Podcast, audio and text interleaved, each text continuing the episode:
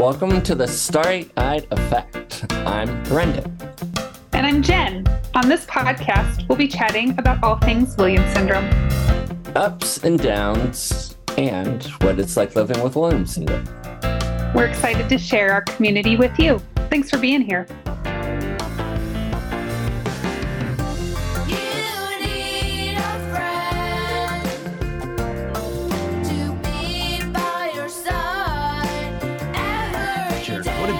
What a jerk. What an absolute jerk because he can just launch hearts out whenever he wants. oh, um so uh it's a great show. This is going to be Yeah. a great show, I think. Um I really like both of our guests a lot. If The you have tale of two Alexes. the tale of two Yeah. Alex. Well, then, Or is it Alex? The tale of two Alex. Like singular like is it, how Al- is it what's the plural? Alex, the tale of Alex and Alexandra. Oh, there you go. That Yeah, yeah, sense. that works. Yeah. Yeah.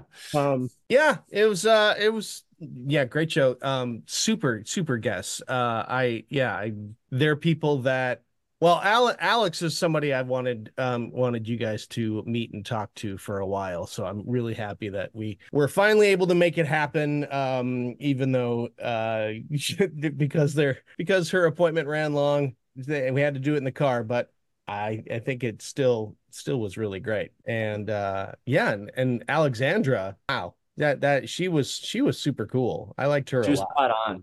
Yeah, she's really cool. And I love, I love, well, she's very well spoken and I love her background. Obviously, it's like something that I can identify with, but I think a lot of people in the Williams syndrome community, maybe if they don't dance formally, like they dance informally, um, and that's probably something that, you know, is uh, very connecting and grounding for them. So I, I enjoyed meeting her. She was fun to chat Yeah. with. Um, Um, yeah. and just another successful adult being out in the world doing great things. Mhm. Yeah. Mhm. All right. Well, why don't we just get right to it? Uh, we'll just pop right into the interview. What do you guys say? Yes. Yes, let's go. Let's go. go. Hearts, heart hands, except for Mhm. Brendan. Is he, he gonna that? Oh, what a jerk! Emojis. What an for absolute turd blossom. Um, It's not a coincidence. It's not a coincidence that you're the only one with hearts. You're the only one who can open the show. Very VIP. Love you guys. We just need you. Love you guys.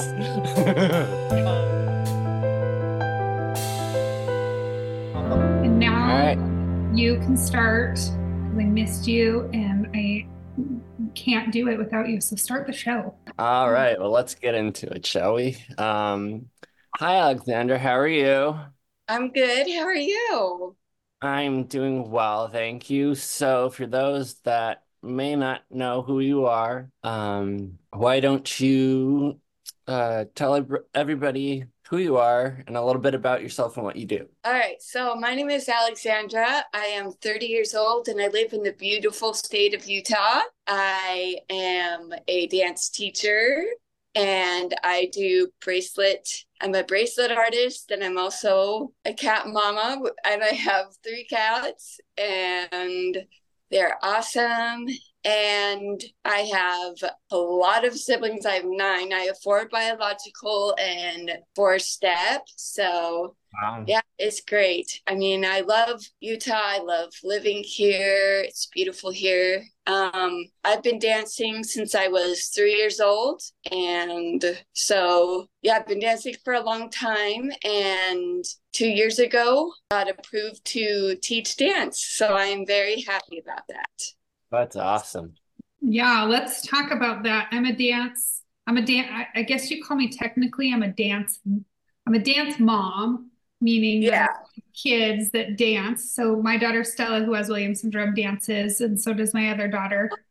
But I Oh, also am a mom that dances. I'm in a mom's hip hop dance group, um, and it's so fun. So I love I love dance too, and so we have a lot to talk about. So you're teaching at a studio. Yes. So here at my beautiful home, we have a dance studio in the garage. Okay. And my mom teaches um, classes as well as me, and she and I co-teach with each other. That's Okay. awesome. It's awesome. I love it. What's your preferred dance style? Well, I have done everything from ballroom to um, Polynesian dancing to ballet to clogging to tap, but I really love freestyle. I'm a freestyle per I love freestyling. I'm a soloist. Um and so my so obviously we all know that people with Bloom syndrome have a hard time concentrating in some way, shape, or form. So for me, you know, having like being in a group sometimes can be very um intimidating because you got to be in certain spots at certain times. And for some reason, I am better at soloing. And yeah, so So your preferred, you like to be like a soloist, like having your own performance, just worrying about yourself, not like what everybody else is doing. yeah, I'm, yeah, I mean, because, well, because I have, so me and my mom always clash when we make choreography for our dance classes because she sees the choreography differently than I do. Okay. Right. So it's like I see it differently, she sees it differently, but honestly, like we we compromise. We compromise when we put choreography together, and it works out perfectly. Okay. Yeah, no, that's super, that's super cool. Um, and choreography, I think, is so, well, for some people it's really easy to learn, but for some people it's not. It's like you're either a freestyler or you're you're a person who can pick up choreography fast. I'm the freestyler. I can I can freestyle dance, but picking up choreography is really hard for me. So that's I think that's amazing. How many students do you teach? Um, so spreading out the word about the dance that I teach, which is belly dancing. Okay. Uh, yeah. Um, my mom teaches belly dancing. I teach belly dancing. Um, not to say that I'm Egyptian or anything, which I'm not. Um, knowing that it comes from there. Um, yeah. So, so I teach people with special needs, just like me. Um, yeah, I teach teenagers. I've teach taught adults, and um, so far I have four I got two new students as of yesterday, so I'm super excited for that. And Nice. basically, what I do is I break down dance steps all the way to the very beginning level so that they can, you know, learn how to do it step by step from the tap, step, step, tap, step, tap to the add on. We slowly add on to the move until they get it. And then we, um, so we do warm up, we do drills, and then I teach them a part of the dance. And I have, and I make it as simple as possible because not everybody is gonna, you know, is gonna get all the steps and, you know, That's me. I am flat footed as a pancake and can't dance to save my life. So You can't dance? You're not a dancer. I'm not good at it. Let's put it that way. Okay. So, so Alexandra, how old were you when you were diagnosed with your Williams syndrome? I was 18 months old. Okay. Tell us about that. Okay, so so when I wa- I was born two weeks late, um, my weight was kind of a lot lower than most people, most babies at two weeks later than their due date. Okay. Um, and my parents thought I was well, my parents believed that I was this normal, happy little baby. And um I went to so my parents took me to this checkup with the doctor and they're my mom's telling them um I like she's not digesting food right and she keeps on you know it's not staying down. Yeah. and then they uh so they did some tests on me um and they're like yeah something's not right here. My parents were like what? So they did all these tests on me and um so yeah they um yeah they did the FISH test Okay. and they found it out and um yeah my parents of course were very shocked Yeah. because as we all know williams syndrome is very rare Mhm. and not many people know about it. So, um, of course, my parents had a lot of worries for my future. Um, yeah, I went to. Here's the cool part about this, because my we were flying back to Utah from California. There's this lady that noticed me in the stroller, and she looks at my mom and she says, Hey, does your daughter have Williams syndrome? And my parents are like, uh, that's what the doctor says she has. And so this lady like literally hooked us up with all of the therapy, all of like all of these awesome doctors. And um yeah. So That's what's up. That's amazing. Um, are you from Utah originally? I was born in California in Anaheim. In Anaheim. Okay. And then how old were you when you moved to Utah? A year, I think a year or a year and a half. Okay. Okay. So right around the time that you would have been diagnosed with Williams syndrome, you had moved to Utah. Yes. Yeah. So having that connection, I'm sure, was really important to get you some services and the resources that, that you needed. How was growing up um, in Utah? Were you uh, like in a community with people who had disabilities? Were you? So, yeah, there wasn't like when I was younger, I did meet one person with it. Her name is Ashley Carroll. Love you, sis. Shout out, Carroll. Yeah, yeah. Yeah, she and I became friends when we were very young. And um, growing up, we met other, I met other families with kids with Williams syndrome, and we would have get togethers. And while I played with the other kids, my mom and dad and all of the other parents, they would talk about, you know, their like all the medical stuff that's going on with their kids and trying to find comparison, you know, like see what's the same and see what other things they could help each other with with us. So it was really nice. It was very nice having, you know, getting to know people like me cuz when I was younger I thought that I was the only one Mhm. and I felt, you know, so distant from the kids in school like I was like what is going on? Yep.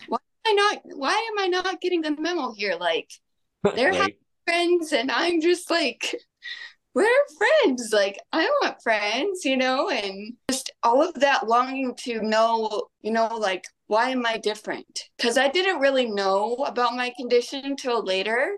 Like when I was like five or something I think it was and my parents kind of told me about it in a way that I would understand and it took me a long time to accept you know like me to accept myself as Yeah. a kid and of course, my neighbors were totally sweet, awesome, nice. It was at school where the bullying started and the just the uncomfortable, weird feeling of being amongst people who were not didn't have my condition and didn't understand Yeah. Yeah. you know or you know and i'm sure a lot of parents with people with special needs can totally relate because you know it was it it just it just was so hard to you know to say hi to people and then for them to walk away from me like what did i do all i did was say hi Yeah. you know and just i don't know there are times when i'm just like i don't want to go to school because if this is the way i'm going to be treated then i don't want to be there you Yeah. know Yeah. And- So, and I think I hear that a lot. I think, um, in general, well, I shouldn't say I hear it a lot. I mean, it's just a common theme that they do hear from people with Williams syndrome is it seems like getting into middle school and high school, there's a lot of bullying that happens. Um, and that's stressful. That's, that's, that's hard Yeah. to deal with when you're already dealing with so many things, right? Yeah. Did you Yeah. have did you have any like severe health problems or how has like that side of your journey been? Um, so so junior high and elementary school were the worst because doc, like the teachers didn't know how to handle me. Yep. They didn't know how to help me. Yep. And they didn't know how to like get me in the same direction as the other students. Yes. And um, so it was difficult for them. And it was difficult for me because me being able to concentrate Mhm. was so hard Sure. on like different subjects. Like I think math and math was the worst Yep. because math can be very intimidating sometimes when you have a hundred questions on a piece of paper. Yeah. Yeah. Yeah, and you ask the teacher to accommodate for you, and you know, and it was. But high school was the best three years ever. Like Okay. yeah, I experienced no bullying, no, no, like, oh, look at her, she's weird. Like, I never got that vibe. I felt so comfortable in my own skin in high school. Like, people were so nice. And of course, they had their groups or whatever, but I always felt accepted by everybody. I don't know about you, Brandon, but did you have life skills in high school and whatnot? Yeah, I did, but I had the the complete opposite experience. I was bullied. I was labeled the class retard. I lost 25 pounds due to stress. I dropped out, moved out of state, went to a post-secondary school for kids with special needs. Um, yeah, it was for music and um yeah, it was pretty rough. Oh man, I'm so sorry you had to go through that. Uh yeah, I mean it's it's in the past, but you know, Yeah. it- In the at the past, time it was pretty rough, but we're here now and we're we're thriving. So exactly. And I want to say to any teenager or little kid with any special needs that is being bullied or is being treated differently that you're not alone. There are plenty of us out there that know what it's like to be in that position and to feel displacement and hurt. I know that feeling, and I know that you know that feeling. And especially to all the parents who have had these experiences where your kids have been bullied, I know the pain, and I am here for anyone who has been bullied and anyone who has been treated differently. And you're not alone, you're not forgotten. You know, we stand by you. And if you need someone to tell those bullies what's up, you know, you got me, you got Brandon, you got all these amazing people that are here to fight for you. So, yeah. That's absolutely true.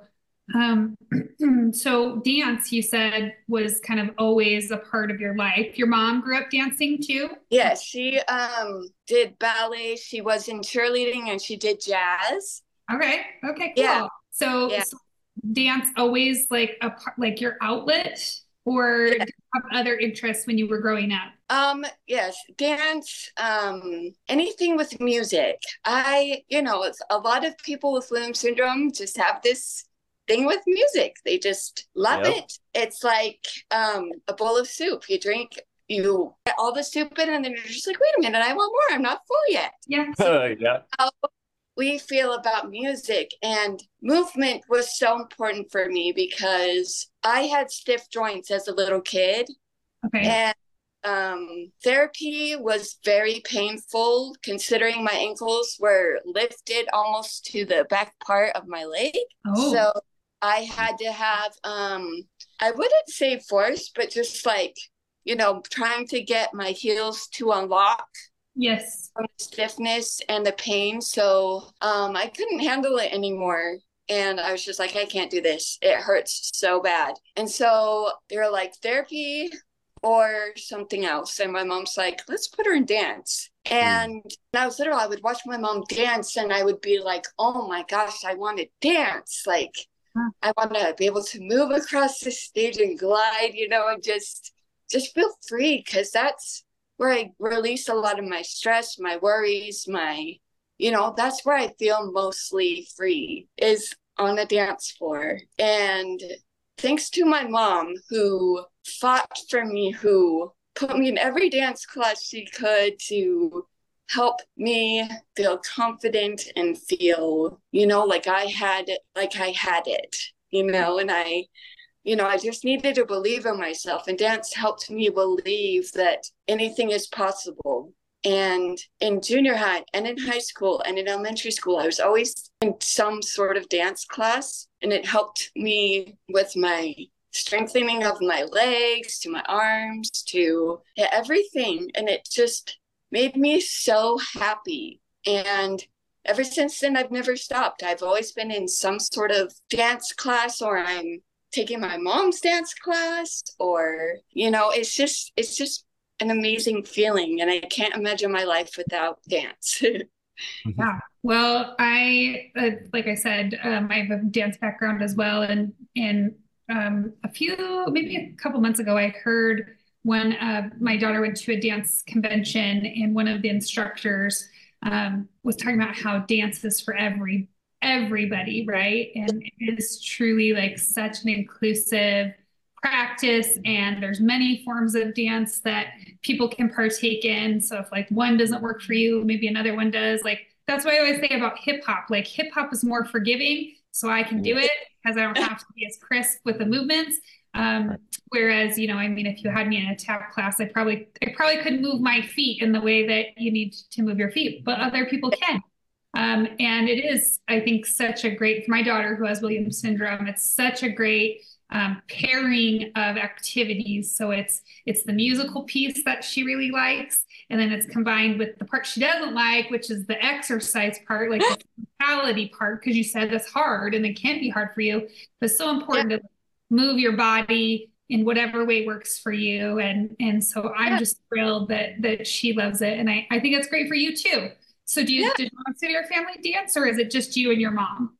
Yeah, we so my family is full of musicians, dancers, singers, and all of these things. And yeah, we every family reunion, there's always a dance party. Every, you know, family get together, there's always a dance party. It's it's just it's great. I love it. Oh my gosh, that's wonderful. So you do your family live close then? Everybody live close to each other? Yeah, um, so so yeah, almost all of my aunts and uncles and cousins live here in Utah. Um, some of them live far away, as far as Iowa and um, Kentucky, but yeah, a lot of us live here, and we are a tight knit family. Um, love sports, dance, music, arts, the whole thing, and it's just it's just wonderful to be able to have that experience with my family. It's fun.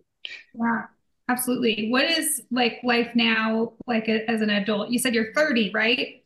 Yes. Oh, you're so young. So young. So you went through high school. High school was good. How about oh. like adulthood? How has that transition been? And now you're 10 years in, so it's probably you're more settled, right? Like you feel more Yeah. comfortable with it. Do you remember I- how it was?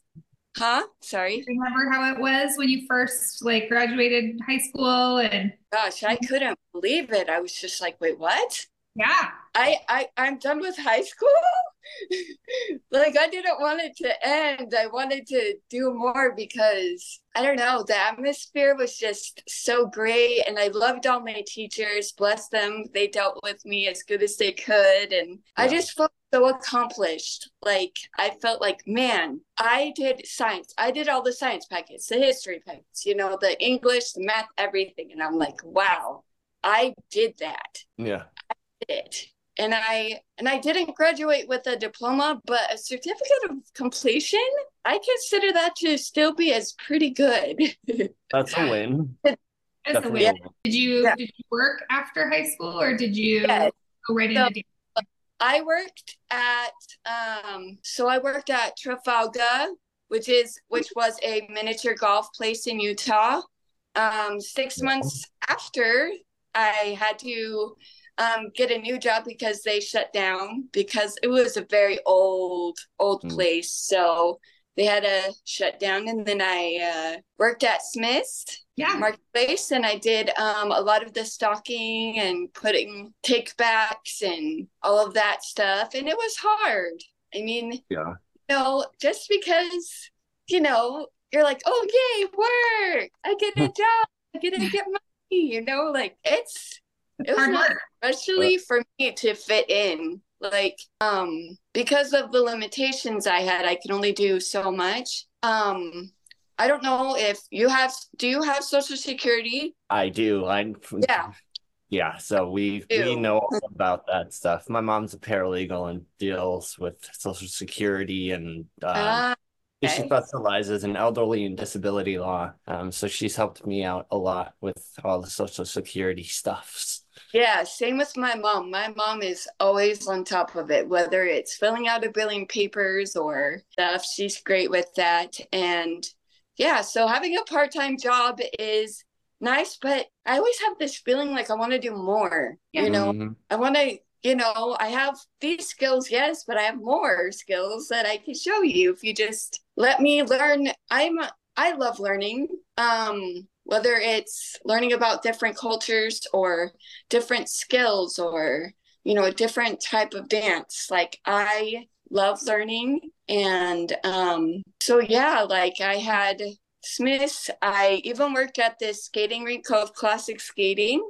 It's a very well-known hotspot for um, hangouts and parties and yeah i worked there for a year and a half was a great job and then um, covid hit Oh yeah. Mm. and that was that was a Surprise. Yeah. It was something. Yeah. yeah it was insane like you know how am i going to find a job with all this craziness you know Yeah. Yeah. there are a lot of people who felt that way too because a lot of places were closed and everything and then um i served a church service mission yeah and it was You stay in town or did you go somewhere else? um i stayed in town actually so i was able to walk to the facility and walk home. So it was very nice. I learned a ton of skills there that you don't learn in high school or you know in a lot of places. And um but before that and before covid hit i actually um went to this post high school called atech Okay. and they um, teach adults with special needs some a lot more skills than just math and english and everything they teach you how to do laundry cooking um, they teach you friendship zones like Ah. and how to um, be careful with strangers and how to use the city bus and you know they Yeah. just talk so much and because of that i've been able to get jobs i've been able to um, feel successful and feel validated that I am, you know, worth the work and the the time and the energy and it has been such an amazing thing like I've been able to do so much since I've graduated. I've um, performed I've performed all over the state. Um, I performed in front of David Archuleta. Oh, okay. Yeah. In fact, I was so during that time I was um, in a Polynesian dance school. Okay. Um, Big Buddha, out of all people, called my dance teacher and was like, "Hey, can you come and perform for David Archuleta and David Cook?" And of course, I was like, "What?" and so I've gotten to perform in front of a lot of people and um, I've been able to um, actually speak at schools um, about, you know, special needs awareness and how important it is to know about that. Not only as like like us, but like in the work communities. I don't think people like really realize, you know, the the special needs like like attribution to work. Yeah. You know, a lot of special needs people have their own jobs now Mhm. And have their own businesses and And they have money to spend, right? Like you guys have money that you want to spend at places, and so you Yeah. you want to be represented in in yeah and we want to be seen in a good light you know not oh this person is special needs they can't do anything you know You can't do everything and anything. yes and I want people to know that we're not you know less than because we are special needs we're more Yes. than you know and we need to see that in us too it's not the only the people around it it's like we need to see in ourselves that we are capable of so many things Oh. you know Yeah. and we shouldn't let our limitations limit us because you know we think we're not good enough or we're not you know people people think we're not good enough. We should you know it's come to the point now where you know in the think of it in the 1800s and even hundreds and hundreds of years before that people like that like us were hidden from the world or we Yeah. were treated terribly Yeah. and you know like we weren't allowed to be out in the world because our the parents or the caregiver was so afraid that people would hurt them or um, use them in bad ways. And now that we are seen in a different light in some sort of way, um, I think it has been better for us Yeah. now than it would have been Years You're- ago. literally i mean man and if if i could go to that time and you know spread the understanding i think it wouldn't have been as cruel or as dark as it would have been like I believe. I I really can do think for sure. Yeah, I think that disability has come, you know, as a movement has come so far in, you know, just our respective lifetimes, right? Like it really wasn't until the 1990s that um, the Americans with Disabilities Act was signed, and you know, like not that long ago, when people that, with disabilities were able to go to public school, and it's so important. I I think for my daughter um, Stella, who's 13, she's in seventh grade. I think about how important it is for her community to know who she is and to have experience working with people with disabilities or being around people with disabilities because Yes. I didn't grow up with that. I, I, there were people that had disabilities, but they were in like a separate part of the school. I didn't ever see them like on our bus. I never saw them um, in my extracurricular activities. I did. I never saw them. Oops, I just dropped my phone. I never saw them, you know, in my job. And I wish that I would have had that because now, as a parent, of a person with a disability. I feel like that would have given me so many tools in my toolbox to be prepared for this journey. And Right. so I really think that, you know, societally speaking, we've done a disservice by by sheltering sheltering that because once once you open that door, there's there's a lot there, but there's a lot of beautiful stuff like you were saying. And um and and I feel like Stella deserves to live her best life and and so do you all too. Yeah, Yeah. exactly. And I definitely have had a great life. My parents have been so supportive. I've got a lot of family and friends that have been there for me and who have embraced me as their own and have given me a chance to live the best life I can. And some parents uh, think that it's too scary to get their child diagnosed. As long as you tell your child to keep their head held up high and remember who they are, that they're your child and that you love them and that they don't need to be afraid to get out there and show the world what they got. And Yeah. if, if you continue to do that, they will believe it. They will believe it. And my mom told me that every single day. She told me, keep your head held high, remember who you are, remember you are my daughter and that you're a daughter of God, and remember that you're special and that no one can take that away from you. And I believed it. And then when I went, that's like, believed it, but it was hard to believe it in a school setting Yeah. a work setting, you know. And I, Mm. my mom just kept on reminding me. And then, you know what? I'm going to accept it. You know, like it, I was just like, okay, I am her daughter and she loves me and she cares about me. And, you know, I'm going to let my colors shine and let my light shine. And yeah, ever since then, I have made that my motto to keep your head held high, remember who you are, and don't let anything stand in your way of becoming a great person and becoming, you know, becoming and putting your mark on the world. And people will see, people will see your great works. And, you know, who knows what will happen. Yeah. I feel like fear is the biggest distraction besides putting something aside, you know, and not believing in yourself. Because if you don't believe in yourself, how can you believe in something else and, you know, expand your belief? You know? Well, all right. Well, hello, Alex. How are you? I'm doing well. Brendan, how are you doing?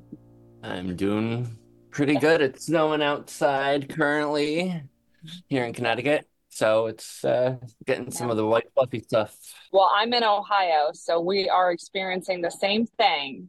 Yep. So uh, for those that don't know who you are, uh, why don't you tell everyone a little bit about yourself and about your journey and what you do? Awesome. So I am Alex. Um, I live in Ohio with my husband, Joe. Uh, we have a five year old daughter named Collins. And then we have Jax, who is 20 months. He'll be 21 months here pretty soon. So we are also rounding up and we are saying that he's almost two now. And just for a little blurb, there's the big guy back there Aw. drinking his Hi, bottle. Um, but yeah, so our journey was a um, was a little, you know, very fast paced. I would say um, we actually were fortunate to find out about Jax and his diagnosis when he was just three months old. Um, because when I had Jax, uh, we had had some medical complications that led us to um, just kind of discover down a rabbit hole. Um, he had had some pretty severe cardiac issues um, that they needed to get addressed. And at the time, we did not realize that those cardiac issues would align us into the world of Williams syndrome. Um, but we have an incredible cardiologist in Ohio here. And when we went in, when Jax was two weeks old, to get his heart, the echocardiogram, um, the cardiologist had kind of asked us if we were okay with heading over to the genetics office um, because he knew that Jax was going to have to have open heart surgery very quickly. Um, and they needed to find out if he had Williams syndrome.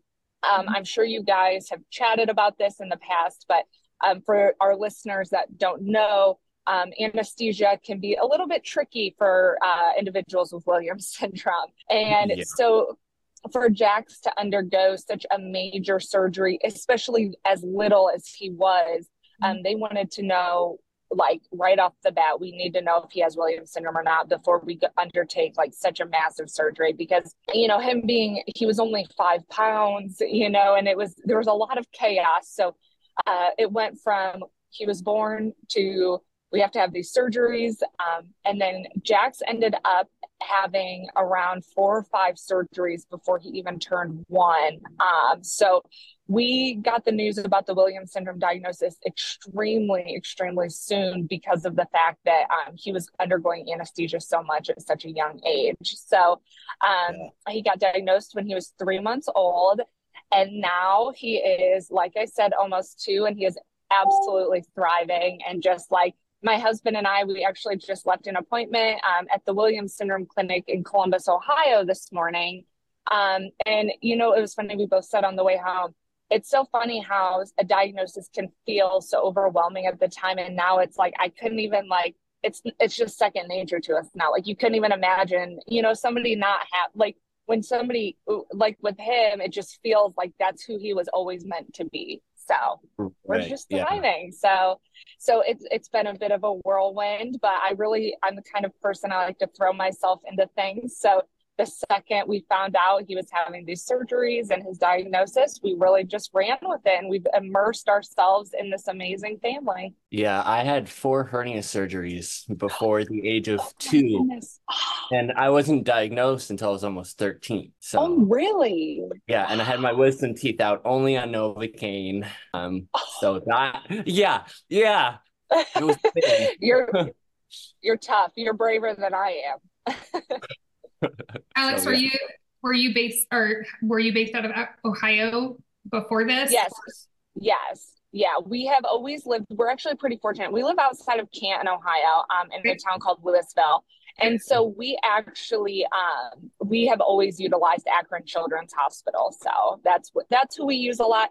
Um, but the whole benefit today of going to Columbus was we're super fortunate. Obviously, the Williams syndrome clinics aren't you know as readily available as we would love them to be. So, uh, you know, with with a lot of with a lot of um, insight and kind of just you know some suggestions even from the akron children's team they're like you're so fortunate to have people so close. Just go you know go and talk to people that that are super knowledgeable about it. And so that was a huge game changer. So i would suggest anybody go go i wholeheartedly think it's it's a great resource and a great tool Yeah, how we actually have not been to a Williams syndrome clinic before because we live in Colorado. So like nobody yeah nobody in this like part of the country like knows a thing about Williams syndrome.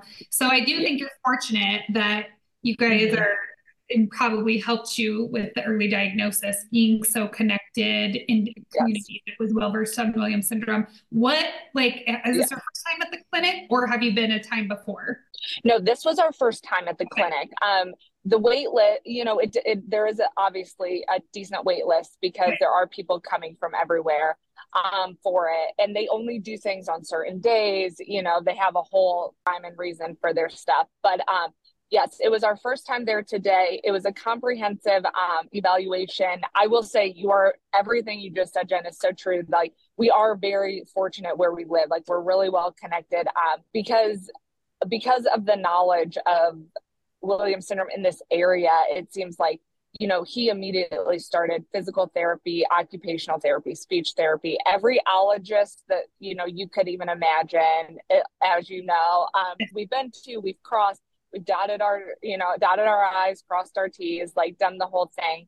Um so yeah i mean it, it's definitely been a journey. It's been you know a lot of undertaking but as everybody you know in this world knows it's it's just all for the benefit of everybody involved though you know? So it's it's like today was super beneficial. Everyone is super knowledgeable but also at the same time like i would say that even in Akron, we're, we're you know, the, it's a great part of the area um, just to get as much information. And if you're someone like me, like once you heard those words, yes, he has Williams syndrome, I, I was like, you know, I could not get enough research information, contacting people. I jumped right in, um, connected with Joel, you know, in the Williams Syndrome Association. And I mean, a huge shout out to everyone. I mean, this podcast, but even anyone and everyone at the WSA, because if you are newly diagnosed, I mean, this is truly the hub of the best information that anybody could get. So, yeah. Yeah, absolutely. And I mean, even now, Stella's 13 and I'm still using information, right? Like she has a new psychiatrist that we met the other day. And so yeah. I'm like hitting him with all the information. And it's not because I'm smart enough to know it. It's because Yeah. I have this network behind me that's providing me all the information, that's giving me the confidence to advocate for her. Um, so you're right. Yeah. We are very fortunate to be in such a good, uh, a, a good community of people. Um, so you are, I mean, because Jax is now 20 months. I mean, so you're Yeah. still, you are still in the Oh. new, you're in the new Yes. stuff, right? Mhm. So like Yes. how you said he's had four surgeries in a year. What is Mm-hmm. that looking like now? Are you more into the therapies and Right. such, or are you still navigating some like real challenging health concerns? So, um, and kind of like I'm going to answer this and then throw a couple questions back at you if that's okay, because I think this is interesting because with Stella being 13, but Jax being new, you know, of course, I'm Ah. looking to you being like, help me. What, what does this look like? What does that look like? Kind of a thing. Um, medically, any type of like emergency situation, no. I think I think health wise, we're doing pretty good. Um, we keep up with cardiology all the time. Um, and, you know, the one thing that's getting more challenging the older he gets are the constant, I will say, he definitely has a lot of anxiety now with doctor's offices that he did not have before. Like when he was so young and was going all the time, he was still so young, if that may, like, and he didn't even know things for patients. So it does get trickier, um, but we are doing our best. And his last echo, um, you know, came back with flying colors. They're really happy. Uh, as we all know in this world, you know, when you when you're that little and you have the kinds of surgeries that some of our kids have, you know, there's no guarantee how long, you know, when the next time's going to be, and you know, so you're always kind of there. There are definitely those moments of feeling like waiting for the other shoe to drop. But right now, we are doing great um, health wise some of the challenges i would say and i'm kind of kind of like throw this back and see like what your experiences have been but um, you know now that we kind of are in the clear when it comes to like physical health concerns like anything with the heart um, his hernia things like that all those are, are handled we're starting to notice some more behavioral type things are, are popping up like um, I would like to say his lack of sleep. Like we had a huge issue with sleep issues. I mean, I was Mhm. starting to think. I thought to myself, like, are we just never? So is this? We're just never sleeping again? Like, okay, we're just that's that. We're just never doing that again.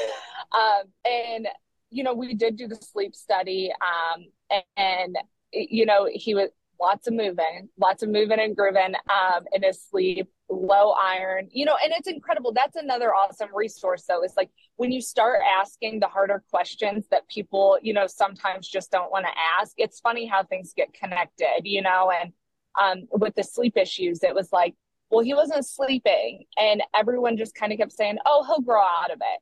I'm that is, don't ever tell me that as a person because I'm like, nope, I'm going to find out why because there has to be a reason. Um, and so I'm curious, like with Stella, like how did that look for you when she was a baby? And because when was Stella diagnosed? I can't remember. She was diagnosed at, she was diagnosed at five. Um, Okay. And she she's our I have to also preface by saying she's our first child. So like Yeah. no I had no benchmark for what I thought Yeah. it was normal.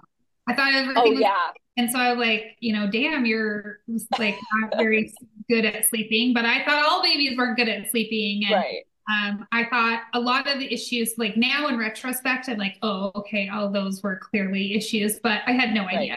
So um, I'll be interested to hear what Brendan says about this. But Stella Yeah. was a terrible sleeper. Um, we we just co-slept, like because I was like, I have to sleep. I have to sleep.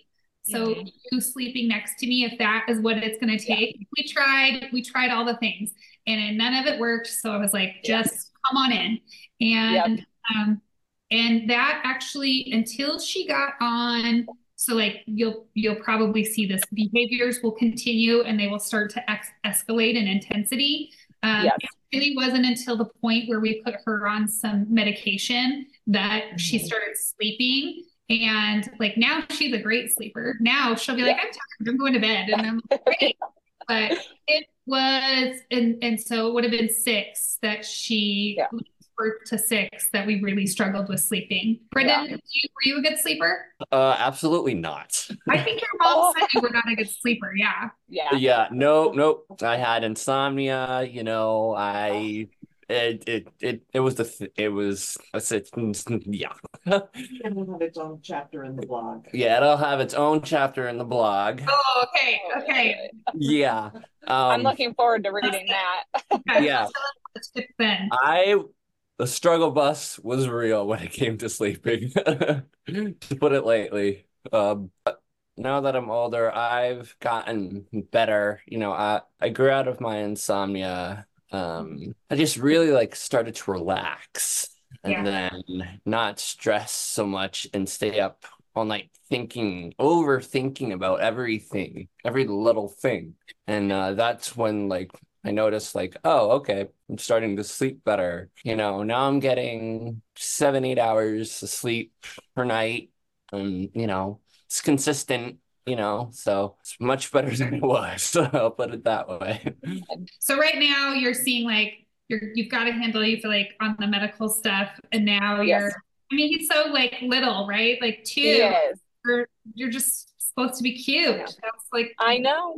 And that's, you know, I would say that's probably one of the most challenging parts about Yeah. our current situation is, you know, this is what I've kind of said, like getting a little vulnerable here, but I think it's good because, you know, like for parents in these similar situations, maybe that, uh, you know, are just now in a situation I was in a year and a half ago is like, I never got to have Jax be just Jax, Mhm. if that makes sense. Like when, it, like, Jax came out of the womb like with a whole slew of problems. And i never got to know jax without uh-huh. you know all of this stuff.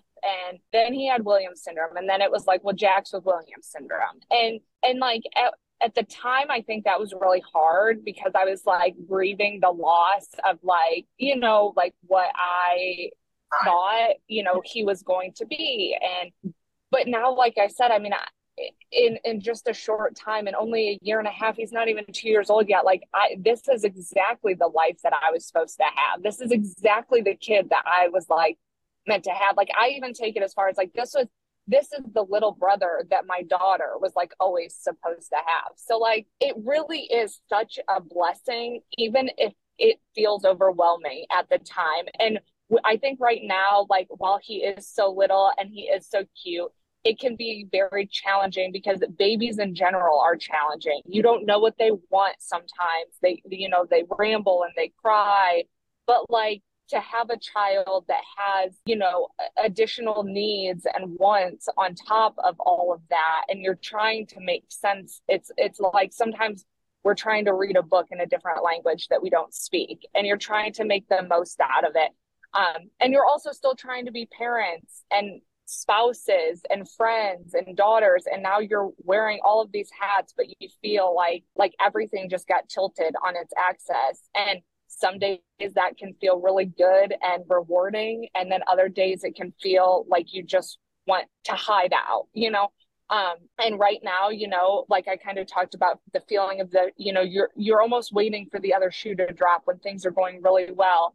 Uh, but if anything, it's not the other shoe. It's just everything's always evolving in a different way. Like right now, medically, he has a good grasp on things, but like you know, now we're coming into some behavioral issues like stranger danger or the lack thereof. You know, he wants the high school waiter at Texas Roadhouse to hold him. And we're like, he can't hold you, buddy. Like, you know, we're, we're dealing with some behavioral issues. Um, we're dealing with some delays developmentally that are causing some feeding issues. And and, and living in this world is just accepting grace for yourself and knowing that everything is connected and it will come just in its own time. So that's kind of where we are with Jax right now. I'd be curious to hear from you like how it's changed your your family dynamic though. Like um Yes. were are you working? Were you working? Are you not working now?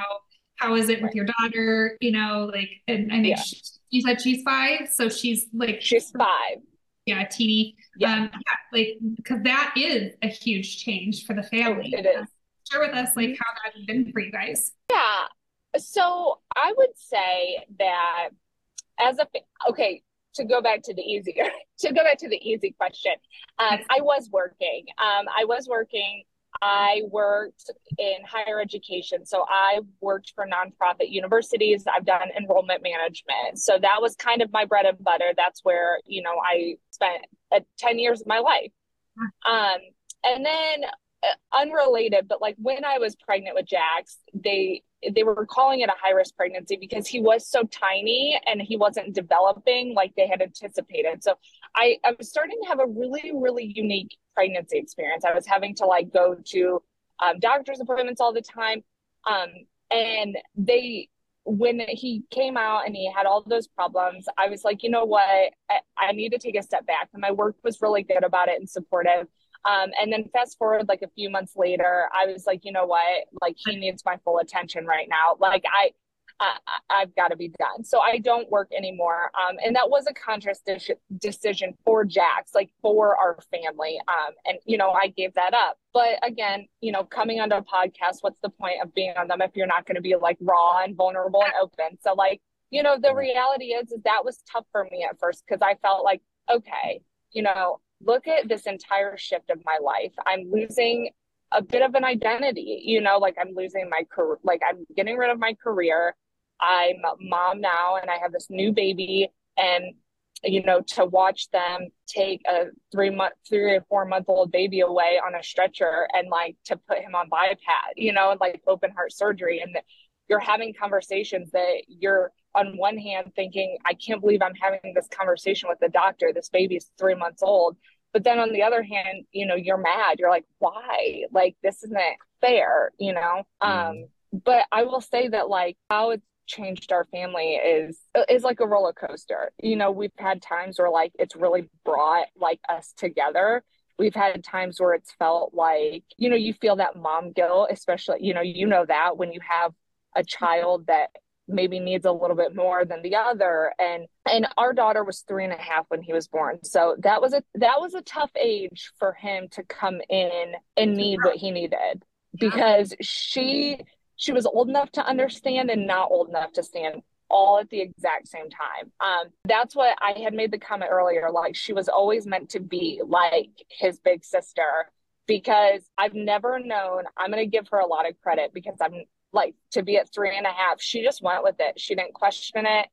If she had to go to her grandparents' house for a week or two, she never she never laid guilt on. She was never like, "No, I don't want you to go." You know, she just was like, Jax has to go to the hospital. Like she was so matter of fact. Um, she's very gentle with him.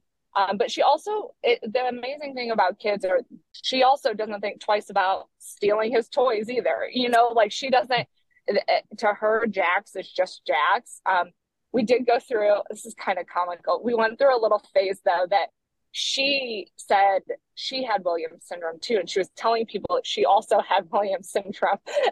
and she, I was trying to explain to her one night, I was like, no, honey, like you don't have Williams syndrome. Jax does. And she goes, I can have Williams syndrome if I want to have Williams syndrome. So I just kind of like let her think it for a little while. Oh, Uh, but she, you know we've we've taken um you know as a family we've jumped in like we did the williams syndrome walk we kind of helped with that um shout out to julie and katie um in ohio that did the walk for us in medina. Um they are incredible and they've also been a great resource for me as a parent. Um but you know we really jumped right in and and as a family we got to go and we got to make friends and we got to meet with people and i think that this is a really like as a family unit what even during the hard times we've gotten to grow together. Um, it's not easy. I don't think anyone in this situation would ever tell you it's easy. Uh, but i think taking anything away from it is is no one understands what you're going through better than the people in your immediate family. So you also have that bond and you rely on that person too because while people can empathize no one actually knows what you're going through the way you do so it, has mm-hmm. been a journey it's been been a lot in a short amount of time but but i do feel like we're kind of getting to the light at the end of the tunnel so yeah yeah you well you probably haven't heard it yet but and I don't know exactly what it is again because I came in sort of in arrears, but okay. I hear that there's like a lot of challenge in like in, infanthood, right? And like the Yeah. early years. Then you get into like the sweet spot and like the stability of those kind of toddlerish years and school age years. And then sort of now I'm on the other side where it's like now we're into like middle school and that's bringing on like a whole slew of other challenges like puberty and and school and transition like what does Stella's life going to look like after school? Um, and so we're kind of on that other side now. Yeah. um, but it was nice like those those few years where I felt like it was pretty like smooth yeah so I hope you enjoy those um, but you are kind of working so you are doing um, tell us about yoga and tell us oh yeah what you've been Yes. doing. You've got an event coming up that I want to I want to do. touch on. And like, how did Yeah. that? I, like, obviously, I know how that happened for you because you were like, Right. I'm dying inside. I need to go find yeah some like, relaxation. So is that is that right? Yeah. Is that what you did? You just walked into the studio. yes, kind of very very similar. Um, so I had done yoga for a long time, um, and I during COVID actually, uh, you know, a lot of there wasn't a lot going on, and my best friend actually owns a yoga studio in the town we were living in. So I was like, you know what? I had been tossing around the idea for a very long time. I thought it's COVID. Everything I do have a child, so I like can't, you know, dream world hop a plane to like Costa Rica and do like a month long, you know, yoga teacher training. That was not Right. the luxury I was afforded at that point in my life. Um, but they were, you know, during COVID, they started offering like online teacher trainings. So I, with the help of my friend who owned the studio, like I, I did it online, but also like with her in her studio. And so I got trained in yoga. And actually I had finished right when I found out I was pregnant with Jax. So I was teaching and doing yoga throughout my whole pregnancy. Um, and then I had to take some time off. But we live in a small town and it is very, very community based. Um, and word travels fast, you know. So of course, like talk of the town, Alex had a baby, the baby's in NICU. Oh my gosh, the baby has to have open heart surgery oh my gosh, he has Williams syndrome. How can we help? You know, and everyone's rallying around and like, um, and I wanted to give back too because as somebody that has experience in like nonprofits, you know, all the universities I ever worked for were nonprofits. So I very much can attest to a grassroots effort, you know, and knowing that you only get what you can pay for. No one's paying anything for you. So I understand wholeheartedly every little bit counts. So even if you can only raise $500, that's $500 that, you know, that they didn't have before, that somebody didn't have before. Not every fundraiser can be a $25 million campaign, you know? So I, I wanted to find a way to give back in a way that everybody had been like giving to us. And at this point, I was very aware of how rare Williams syndrome was and how like the WSA was doing like they do everything they can, they go above and beyond, but they can only do as much as you know they can do. Oh, So yeah. yeah, so I thought, you know what, I this community like the the engagement is strong right now, but like our story. So I decided to see if I could do a donation class and it just kind of really took off because anybody, anytime somebody hears like, okay, yoga, it's intimidating. So like, um, even if they couldn't sign up, like if the space was full, people still wanted to donate and people were talking. People wanted to talk about Williams syndrome. People were like, oh, I can't make it to the class, but what is that? So it's a way to spread awareness. It's a way to raise funds. Um, and it was just a really, really successful event. And it also helped me get really involved with the, with the, anybody at WSA, that's kind of how I met, you know, a lot of the people. Um, we decided to have it go for a second go round, and actually the class is full already. So, um, you know, we're feeling really good about it. And it's just a way, like in such a small town, you know, it, it's just a nice way to really bring awareness to, um, you know, other disabilities, especially because, you know, we are looking down the pipeline and Jax is going to go to school there. And as far as I have, you know, I've asked around, and uh, he's the only person that any, even some of the older teachers have said he actually might be like the first one with William syndrome. You know, like they they were like they were so so. I for me it was a little selfish on the sense that like I want to get the buzz going. You know what I mean? Because he may be the first but he might not be the last. And i want you know every everything that we do as parents is for the benefit of our children. And so while it is great because we're benefiting the wsa and i'm trying to raise funds because in the long run any money that we can give to them will benefit all of us you know it, it, it's a two-way relationship. Um, I also just feel that you know anytime you can bring Williams syndrome into a conversation in the right room, is uh, is going to do nothing but benefit Jax, benefit Stella, benefit you and I, benefit Brendan, you know, and I just anytime you can talk about it or raise money for it, even if it's five dollars, five hundred dollars, five thousand dollars, it's money they didn't have before for research that we didn't have yet. So that's kind of a little soapbox about my fundraiser. Um, you know, and I, I it, it's not huge. I would like in the future to be able to get it so I could do it virtually so that we could have people, you know, wherever join. So that's the goal for next year is to get it so it can be virtual too. Um, and I'm open to, you know, I'm open to doing more. Uh, it's just, you know, it's, this is only my second year, but it's already a success on year two. So hoping that we can get things going. I love it. Yeah, no, I love it. Um, I am I'm not a yogi because I have zero flexibility, but it's good for me. Um, are you going to convention this year? Yes, yes, we are all going. So Hey, all going. It's gonna be so exciting. It is so much, um, so much fun, and you're gonna learn a lot. It's gonna be exhausting. Actually, for you, it's gonna be exhausting. And then like year Yeah. two will be like fun, and then it'll get more fun after that. But the first year is a lot going on. Um, Yeah. so maybe it's not the right time to ask you if you would like to host a yoga class. I there. would. Yeah, you should totally do. Count Um, me in. I, I Good.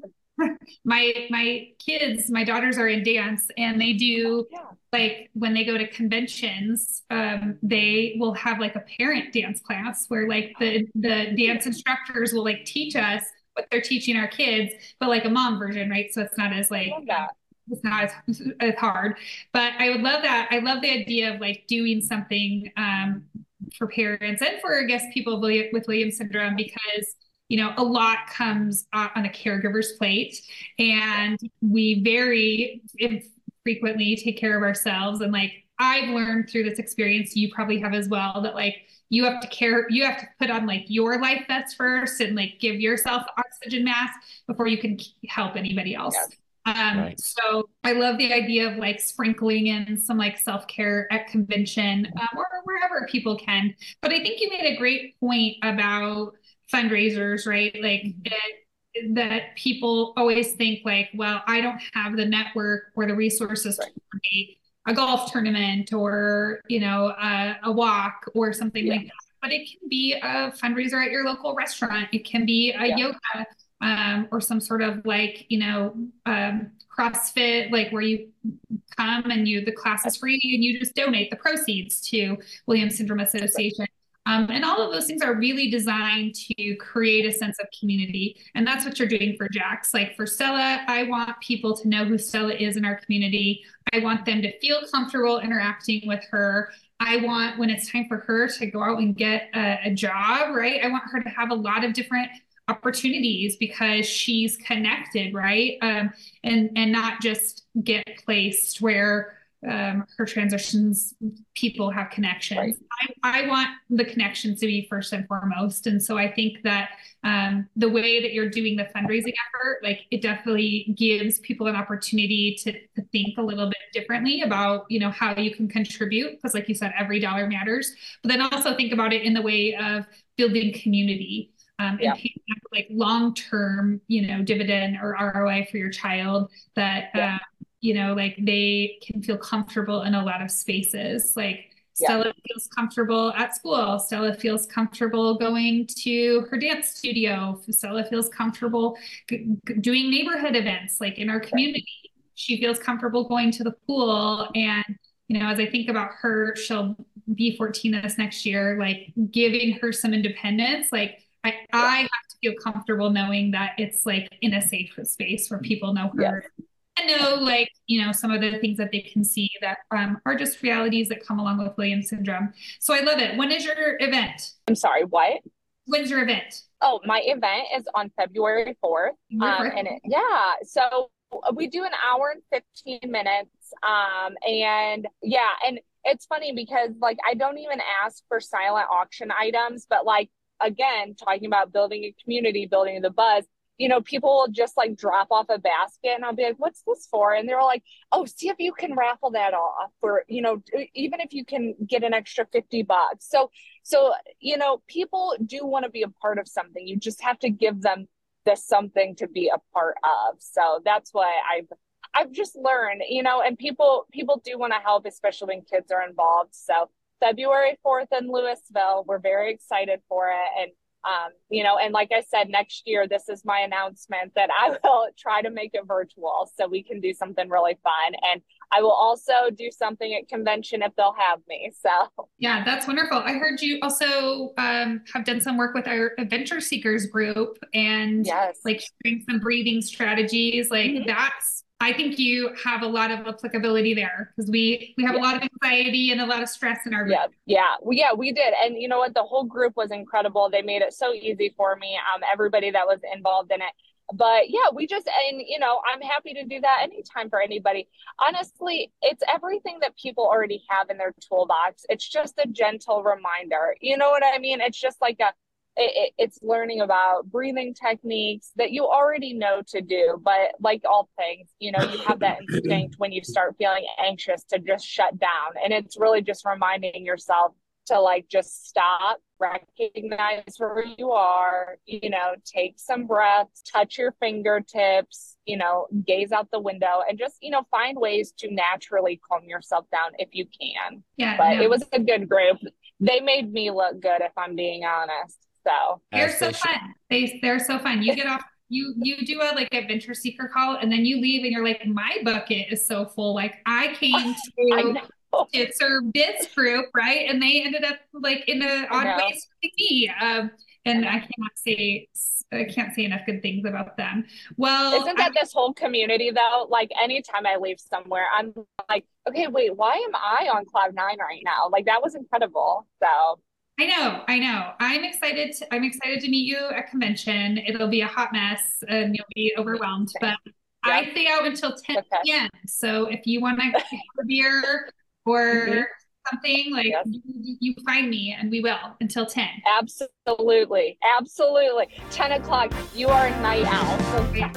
Been listening to The Starry Eyed Effect presented by the Williams Syndrome Association. The show is hosted by Jennifer Keaton and Brendan Lemieux and produced by me, Joel Listman. Theme song by Tommy Barbarella and Mariella Elm. Got a question for the show? Email us at podcast at williams-syndrome.org. Video version of the podcast available on the Williams Syndrome channel on YouTube. Review us on Apple Podcasts, and maybe it will get featured on a future episode. Make sure to like and subscribe to the Starry Eyed Effect wherever you get your podcast delights.